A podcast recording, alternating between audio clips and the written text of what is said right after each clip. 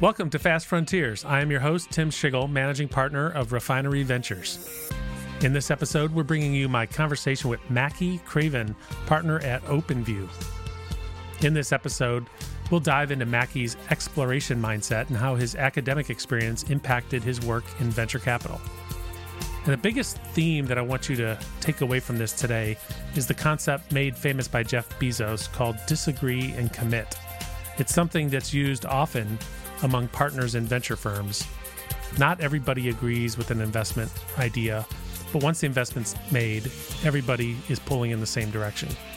This is a concept that is very useful and helpful in any organizational setting. So I hope you can find some things to take away from this discussion. Mackey focuses on enterprise infrastructure and data driven application software at OpenView. Prior to joining OpenView, Mackey was an associate at Bessemer Venture Partners, focusing on investments in cloud computing, consumer internet, and data infrastructure. At Bessemer, Mackey was a board observer at Twitch, which was acquired by Amazon, Zapier, Xtime, acquired by Cox Automotive, and Apperian, acquired by Arxan, and was involved with Bessemer's investments in Infinio, Liaison, and Intigua. Mackey began his career in research and teaching positions at the Sloan School of Management and in the departments of physics and biology at MIT, where he co founded BioVault, a company focused on designing low cost microbial fuel cells for use in the developing world. He has also served as an independent scientific consultant to Continuum Energy Technologies and analyzed pipe and SPAC opportunities for Hudson Bay Capital Management. Mackey joined OpenView in 2013 and was named to the Forbes 30 Under 30 list in 2017. Please enjoy my conversation with Mackey Craven. All right, welcome, Mackey Craven, to Fast Frontiers. Tim, thanks so much for having me. I'm really excited to be here. So I'm super excited to have you on the show, and I, I've I actually want to start with your education. I mean, MIT, and you got you got to explain some of this to me. Bachelor's in biological engineering, bachelor's in math, master's in technology and policy. That's uh, I love the cross pollination of ideas and the different disciplines there. Can I'd love to hear more about just how you how that came together. Yeah, Tim, it's uh, more than happy to to talk about it. So I, I, grew up actually first on, on a university campus, University of Chicago. My mother's a professor, a medical school professor. Now she's at Northwestern. So I, I, grew up in a very academic environment. So, you know, 17, not knowing anything about anything, I sort of show up at MIT's campus, was sort of very fortunate to, to have the opportunity to, to do that and I just wanted to explore. Right, I thought I would be an academic. There were some areas of kind of core interest. When I was a you know young kid, I'd been interested in animals and thought I was going to be a herpetologist, sort of study reptiles. Eventually, when I first found out about sort of molecular biology in, in high school, was became fascinated by that. So there was some pull in the biological thread, and I, would always liked the sort of combination of elegance and power of, of mathematics. And so mm-hmm. I was mm-hmm. interested in those areas. But I had no idea you know, let alone what the academic universe offered, let alone, you know, the rest of, you know, the rest of the world. So I, I just started that. And rather than thinking at the beginning, okay, this is what I want to be, or this is kind of the, the goal, I just ended up early on taking, I think, ended up taking or teaching classes in 23 out of at the time the 32 kind of departments at, at MIT, just sort of following my curiosity and trying to understand the connections between disciplines. And what what triggered that? Where did that interest come from? So as I was sort of finishing up in sort of two and a half, three years, the sort of core undergraduate and some graduate work in mathematics, core engineering, and, and in biology. That sort of you know, that being I was having a lot of fun. MIT for I think someone who's intellectually curious, you know, quite kind of geeky. I, uh, I I'm a lover of those things. Can be can be a playground, and you know, I was 20, 21 not wanting to graduate in kind of two and a half or, or three years, wanting to, to, to be able to stay in this sort of intellectual playground. And so I started looking at what I could do, right, and what I could do to sort of expand on some of the horizons and, and the frontiers that I build technical understanding and kind of scientific understanding in, but how does it apply, right? You know, what's actually happening with this work out in the world?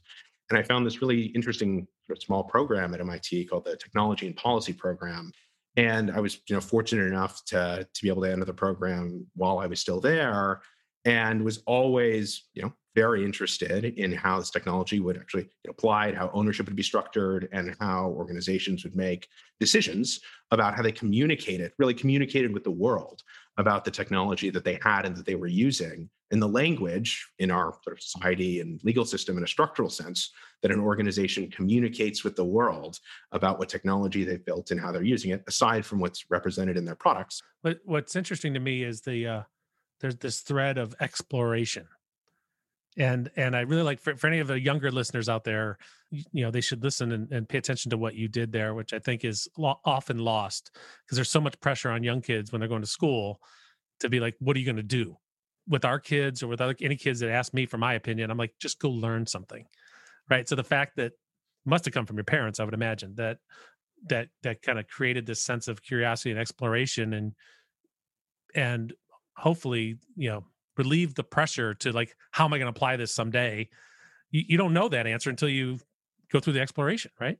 Yeah i mean it's and while i i agree i mean i wouldn't call mit a, a liberal arts education in any sense of the content but you can absolutely treat the institution that way and i i did is that way within sort of the, the stem and broader domain. And i think there are folks as you said that will kind of go to school whether medical school is on their mind or law school or a certain profession or getting a certain job after and like okay i'm going to learn these things to get that outcome as opposed to i'm going to build a broader base i'm going to explore what i'm interested in i'm certainly going to improve my ability to, to think and learn and to communicate and then with that, you know, as I start thinking about the next phase, I'll, I'll put myself in a position more informed uh, and more capable to to make that decision then. Yeah. So this your your role as explorer here, and as it relates to the topics that we're trying to cover here at Fast Frontiers about how innovation is accelerating in unexpected places. It's hard to anticipate that. You know, we don't know the future, but you've developed over the course of your career kind of the tools to be that explorer, right? So how, how is that exploration thread played out now through your career as a venture capital investor? Yeah, it's it's it's it's a great question, Tim. And and for me, when you look at the lens of of explorer, and for me, the sort of the curiosity and the intellectual curiosity that comes behind it, really has been sort of a thread that has played out through my career, and I'd say is probably the key reason why you know I, I hypothesized uh, that you know I might have an interest, and then might have an opportunity to be successful, and and have been sort of excited to to be in venture capital for, for as long as I had. So we talked about sort of the academic experience. And I remember at the end of that, when I was trying to answer the question that you know, we're talking about folks asking themselves of, of well, what is next or or what, what does one want to do? I, I got up on a white, you know, I got up on my whiteboard in my room and I wrote down everything I liked doing while I was awake and everything, eating, sort of the whole list. And then everything I, you know, wouldn't do, no matter sort of what the situation or mm-hmm. compensation or prestige was. And how do you do as none of B and as much of A as possible?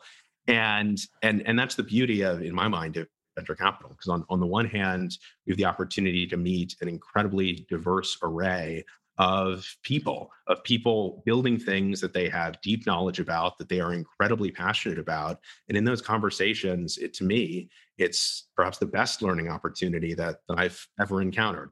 And that's a, just a core part of it no matter where they live what their background has been, what market they're interested in, what product or service they're building. Brilliant individuals who are highly motivated and uh, and an opportunity to learn. Yeah, so you have a you have a you have a front row seat with with the leaders that are actually creating the future, which is right. pretty darn cool. I agree with you. That's part of what I love. So, which in your early days, so you you know you initially when you got into venture was with Bessemer, right?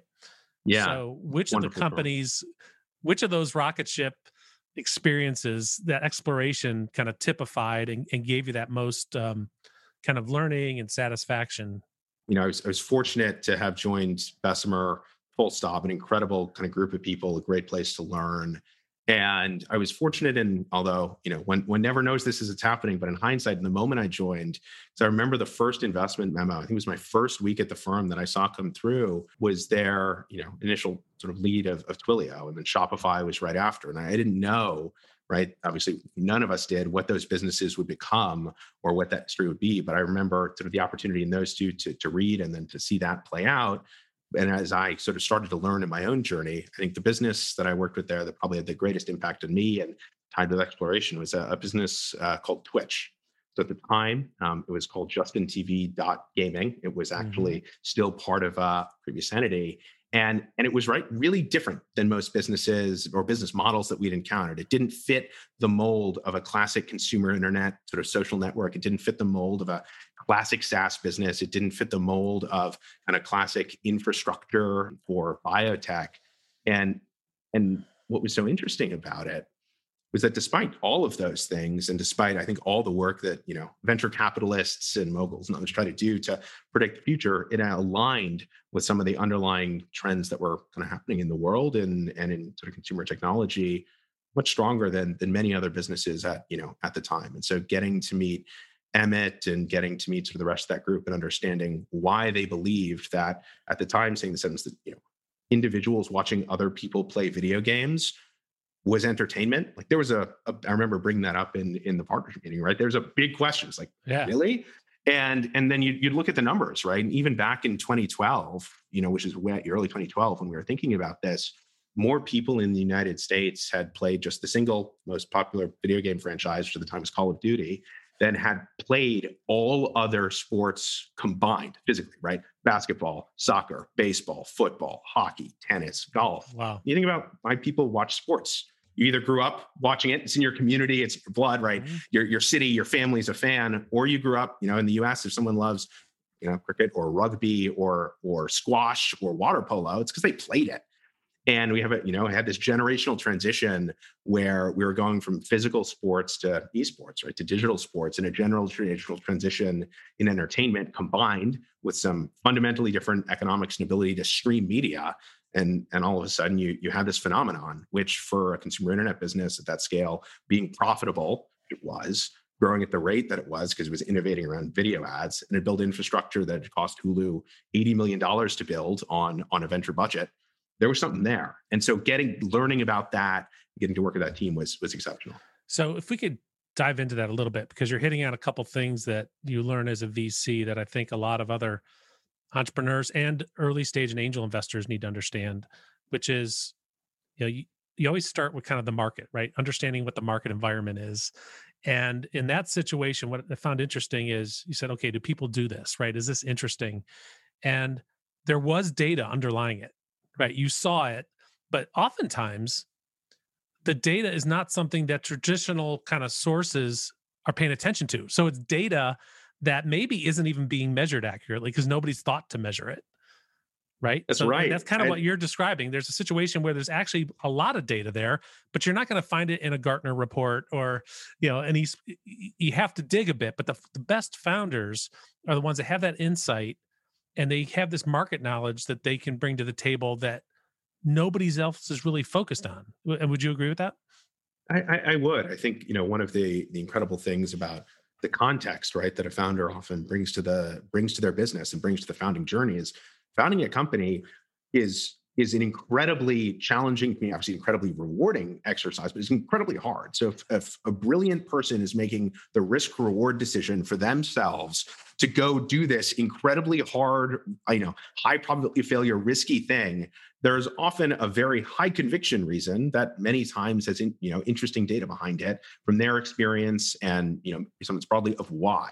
And I think one of the great things we have the opportunity to do to you know explore as venture capitalists is to understand that why and mm-hmm. in some cases validate bring new data to the table or or rebuild that conviction uh, that the founder has and so in this case there was ample data about how folks were using and engaging in sort of the video sort of the video game entertainment ecosystem there. there was ample data about sports there was ample all of it was out there there was ample data about sort of users that, that were engaging in this specific medium but it's the insight to put it together right that the founder mm-hmm. has and the way to see the world of okay sure it's there but it's not information yet it's just data. And so when you put it together with the right question with the right framing it becomes information that then is valuable. And, and i think go for it. Yeah no very, very well said. And so so when you think about some of the other investments you've made how many times has it been that the entrepreneur has all that information versus they've made some of the intuitive leaps they have pieces of it and you as an investor have helped them pull it out or shape it or, or, or gather it Yeah, I, would say the, the majority of the time, I, I, wish I had a precise percentage for you, but majority of the time it's been intuitive, right? It's through life experience. They could, in some of the cases, go collect the data, but they'd seen it or lived it, right? And so they don't need that to justify it to themselves. And there's right. so much to do that building that data set is often not, you know, in my experience, part of an entrepreneur's process to found. But as someone uh, who's a venture investor who's getting to know the person, getting to know the market, getting to know the business, we've got a lot of catching up to do. And we don't, you know, unfortunately, you know, we don't have the 20 years of or 10 years or five years of experience in this domain to get that in context and build that intuition, which is where the data becomes incredibly helpful. So as we understand the vision, as we understand the framing, then we can go out and look for the individual pieces of data and relate them to create that information. I think the helpful investor can play that role and help entrepreneurs, and that's a good partnership. The the the other thing, and it, kind of Twitch maybe helps illustrate it. Uh, Reid Hoffman has talked about this with Greylock and his Masters of Scale. That some of the best ideas you do not have unanimous decision amongst the partners. Yeah.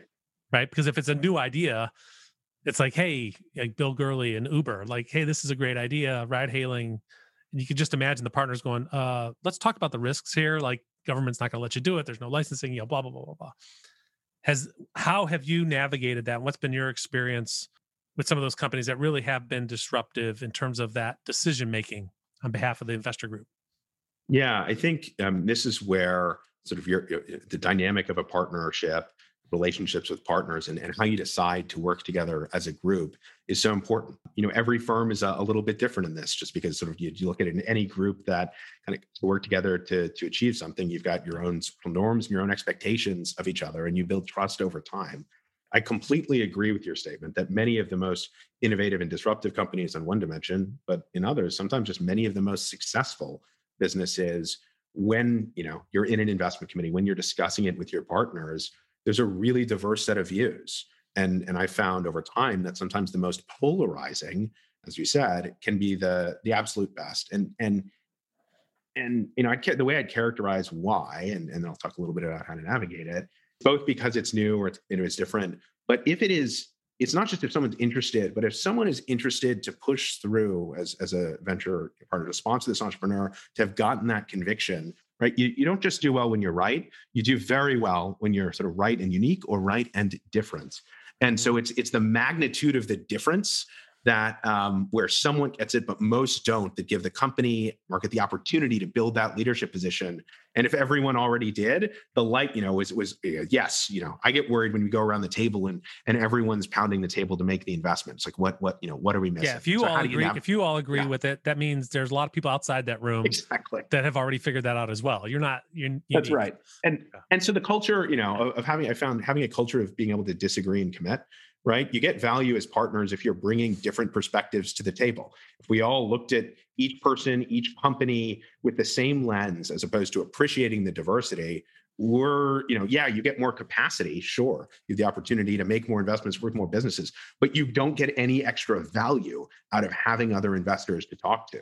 And so it's it's the balance between understanding not you know intuitively because you don't one doesn't think that way but how your partner thinks what they see and then doing the best to make sure you help them think through the other parameters but following their conviction not holding it back as a group i've found leads to you know the ability to make those investments to take those leaps and ultimately together you know, build the build the best portfolio and work yeah. with the best entrepreneurs well, I'm so glad you mentioned. Yeah, I was going to say it. So you beat me to it the disagree and commit. So, for people that don't know this, I remember when I discovered this was a, a, Jeff Bezos Amazon principle, I guess, right? When in meetings, it's okay to disagree and commit. So, I may not think that the Twitch thing's really going to be a big idea. Uh, I, I think there's a number of risks to it, but you know what? If we're going to make this investment, I'm all in. We're doing it right i'm supportive i'm not i'm not trying to work against you Right. I think that's critical, right? You know, in, in our partnership, everyone needs to be at least at, at, that point. We work together with every business. We're highly collaborative. And, and I think in any partnership to build trust and to have a healthy dynamic, you know, if if a year later or three years later or 10 years later, someone's going back and say, you know, no, you know, I always thought that was a bad idea from the beginning. We never should have done it. Or, or you're just, you know, trying to think about where you're spending your time. At the end of the day, if you know your firm's made an investment if your you know partner is building that company you're building that company or at least you should be.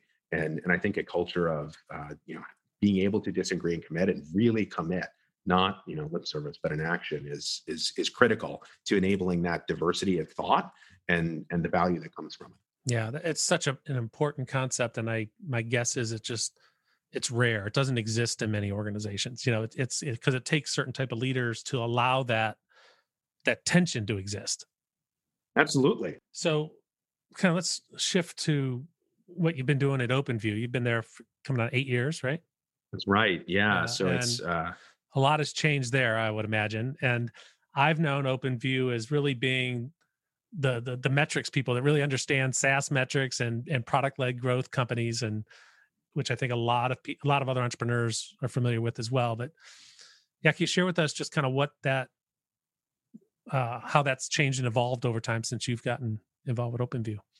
Yeah, absolutely. It's a, it's a great question. It's involved. It's evolved a lot. Um, so I, I joined in 2013 um, the firm was founded in 2006. We were sort of in the middle of investing our, our third fund. And, you know, I remember when I'd pick up the phone and, and talk to entrepreneurs and I'd say, you know, I'm from OpenView, you know, the first question out of someone's mouth would be like, "Why are you trying to sell me an HPE infrastructure software product?" right, right. It was, you know, I, I had that confusion. exactly right. Many listeners at this point might be like, "What? What, what was that?" But no, HPE right. had a, a fairly substantial product with, with the same name, right? We were kind of not a, on the map, and and and we we also didn't have a sense of what product led growth was. We didn't even have a, a word for it yet. And so, at, you know, fortunately, it's it's funny the the reason I ended up joining the firm was really about the philosophy of one kind of focus on on many dimensions. I'd grown to, to really fall in love with business software, both for me, infrastructure and software that is kind of more technical end users, going back to maybe those mm-hmm. geekier roots of, of mine. And uh, and that focus and the stage focus allowed us to, to build a team that was a mix of investors and operators to really work with these companies at that phase. And so, you know, we're fortunate in the way to, to have worked with some fantastic entrepreneurs. Those at Workfront, which was uh, acquired by Adobe for a little over a billion last year. You know, Datadog was the first investment that, that I made after joining the firm. Wow. Wonderful um, to work with that team sort of up to and, and through the IPO.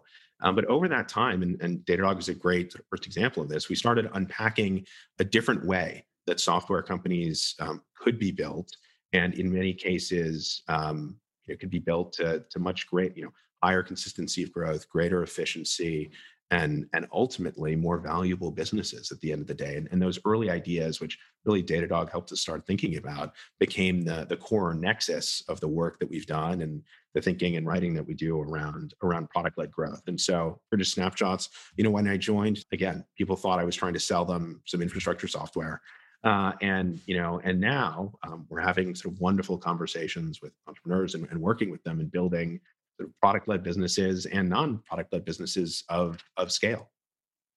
And your, I think you've written about, or it's been discussed in terms of your latest fund and the uh, the increase in size.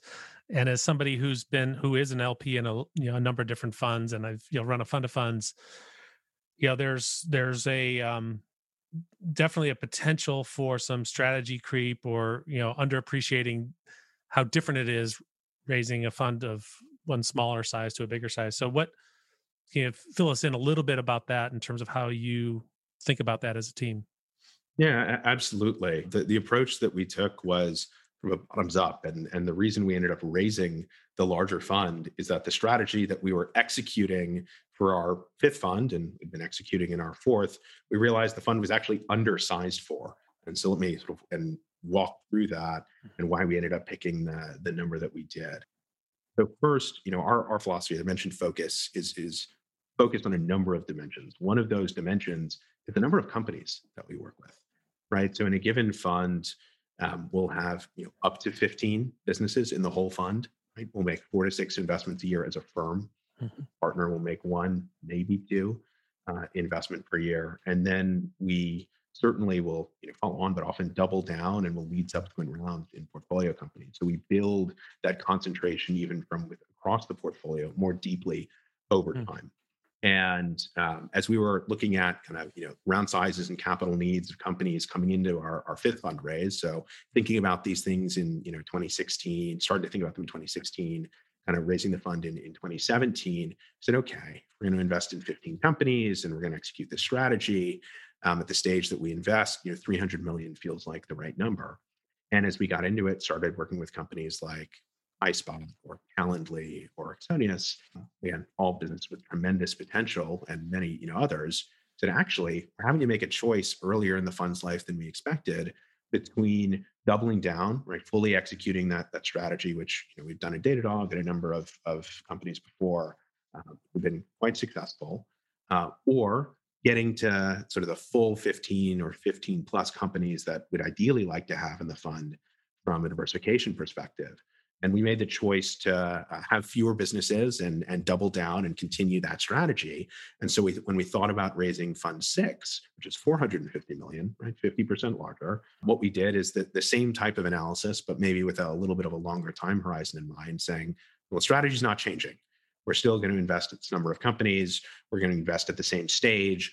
But we want to be able to fully lean into and and on these not to follow on but step up in these businesses over time and so rather than raising an opportunity fund or rather than saying, you know, we're going to do twice as make twice as many investments and double the fund size, which I think really gets into some of the dynamics that you were describing mm-hmm. before, that um, that it's a different, it's just a different, uh, different beast, a different set of problems. Uh, it was about the capital that we needed to execute the strategy that we were executing, and that's that's how we got to to the side. Obviously, it, it takes takes the right amount of thought. I don't know that everybody appreciates that. They just kind of assume, oh, funds are successful and they get bigger, but you really need to think it through. And obviously, you you did, and you've done it in a way that allows you to be consistent in your strategy, which is the key. What about the role of, given that we're talking about fast frontiers, uh, the role of geography in terms of the where the companies are located and how you think about geography? Yeah, happy to. So, geography is an area, if you think about focus in many dimensions, where companies are founded for us is it's actually it's expanding and will continue to over time, which we can talk about. The, the geographic focus for us tends to be on businesses that are looking to build the core part of their market in North America. And certainly for business software, you couldn't say this about you know consumer internet. You can't say this hardware. You can't say this about a number of industries. But for soft, you know, business software, North America and, and the United States within it, still the single largest homogenous market in the world. And so whether a company is founded in the Valley, you know, next door to, to me in Boston, in New York City, in Seattle, in Tel Aviv, in Sydney, in Indianapolis, in Columbus, eh, you know, those businesses as they get to scale will all uh, be going to the same market. And so if you look at the founding locations and headquarters of OpenView's portfolio companies, it really does look like a, a heat map or an index of software activity in the US and abroad.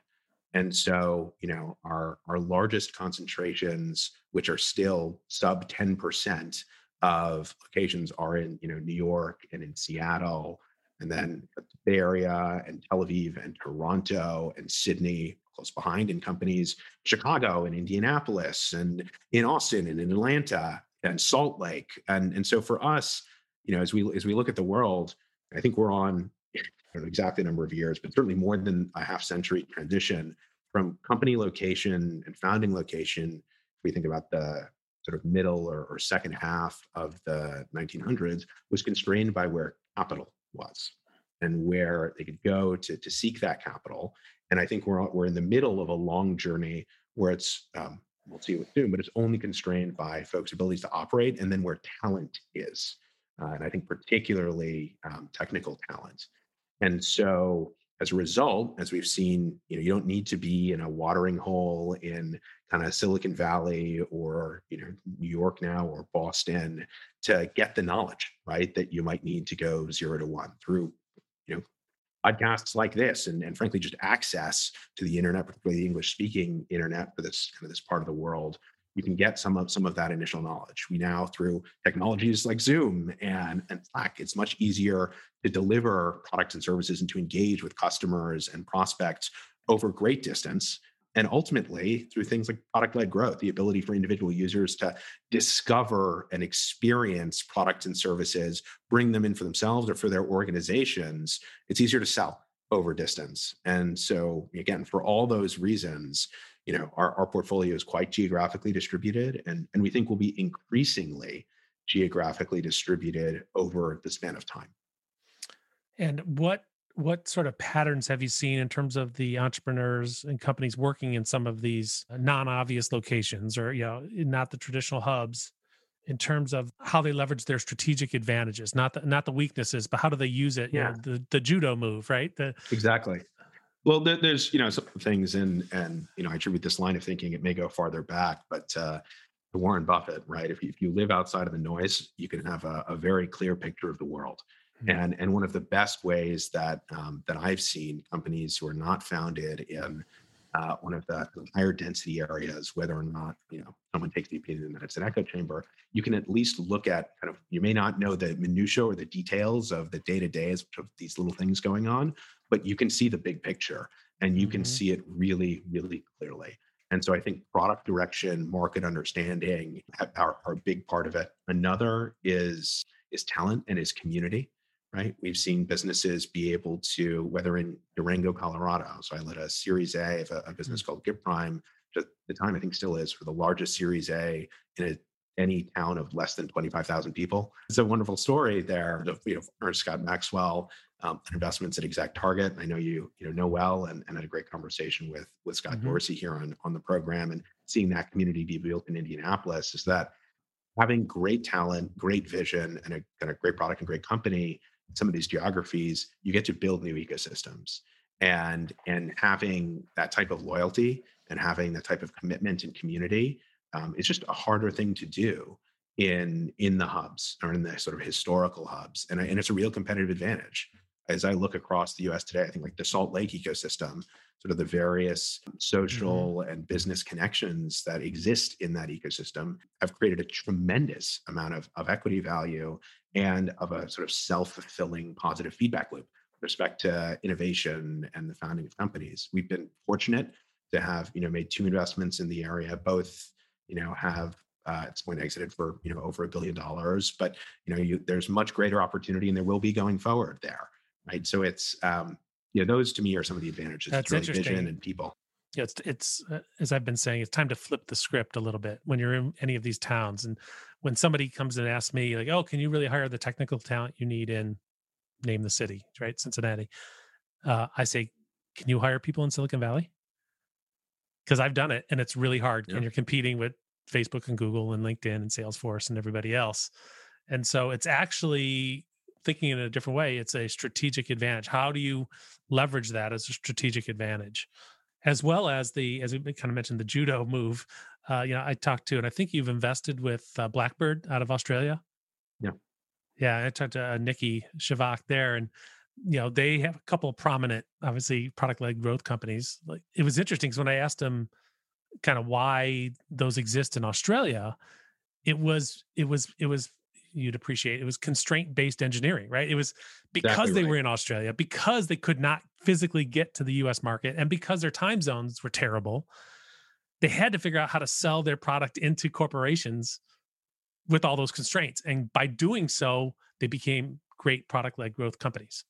I I uh, I couldn't agree more, and I think you and I may have even talked a little bit about this in the past, which is you know Australia from its geographic position and uh, but otherwise being a you know a common English speaking sort of Commonwealth country has with an interesting economy has a bunch of these constraints. And so all of you know the all of the businesses that we've seen that we believe have the opportunity to be venture scale or public business or have already been on that journey um, out of Australia are product led by necessity. If you can get to five million in ARR, there people have to be able to discover that product. They have to be able to serve that product. They have to be able to use it, and groups like Blackbird are doing an incredible job of starting to provide a capital ecosystem. In, in Australia, that, that wasn't there though. If you go back 10 years, right? The funding actual constraints also contributed to that, right? Product led businesses are often much more capital efficient upfront. And so if there isn't a local venture capital community or even a national venture capital community for you to pull from, all of those together through sort of the necessity of evolution. If you get to uh, you know sort of reasonable startup scale, you've had to be built that way. And, and our two investments in, in Australia also have that form factor. So what what else would you like people to know and entrepreneurs to know about you and OpenView that maybe people don't isn't obvious they're, they're not going to find online? What would you like them to know? Yeah, so I think there's a couple things, and I'll I'll, I'll focus on uh, on OpenView. I'm just a, a, piece of of that puzzle. Mm-hmm. You know, I, I think the the most common misconception I'd say about the firm is that we're sort of late stage or traditional growth stage investors, right? We use the the word expansion stage, and, and I think certainly if I heard that right off the street or when I first heard, it's like I don't know what that means. How do I unpack that? You know, what, what what's what's that all about? And and it's because we don't think about companies and, and our sort of investments with respect to a specific revenue scale or a letter on a round or an amount of capital someone might be raising. But we really look at businesses in terms of where they are and bringing their products to market, starting to build their team, thinking about you know how to scale. And, and so for us, I think a common misconception is that you know a business needs to be at 10 million or 5 million of, of annual recurring revenue. 80% of our investments, the businesses are between one and five million right there, you know, and there's things earlier, and and the majority of those are on the very early side of that. And so, um, you know, what we look for is less to do with kind of what what is the number, but much more to do with, you know, customers excited about it, and are do you feel as a business, do you feel as an entrepreneur that you're ready to start putting the foundations and systems in place to go on the journey to be that large and enduring company, right? To to go through mm-hmm. the scaling process. For some businesses, that happens in their first dollars of revenue. For some businesses, that happens later on. And so I, that's that's one of the things that, that I think is is just critical about us and, and about how we think about the world that, that I'm not sure is is well understood. Thank you for sharing that. It's been yeah. great to learn about your background and and and sharing your thoughts on this space. And I, I hope a lot of our listeners, I know they will get a lot of value from it. And uh, look forward to collaborating more with you in the future. I'm I'm looking forward to it. And and again, Tim, thank you so much for having me. Uh, it's been it's been a real pleasure. Awesome. Thanks for listening to Fast Frontiers. If you like our show and want to know more, check out our website, fastfrontiers.com. If you enjoyed this episode, please share it with others and give us a rating and review on your favorite podcast platform. Join us next week when we bring you my conversation with Kevin Maney, advisor of category design and author of Play Bigger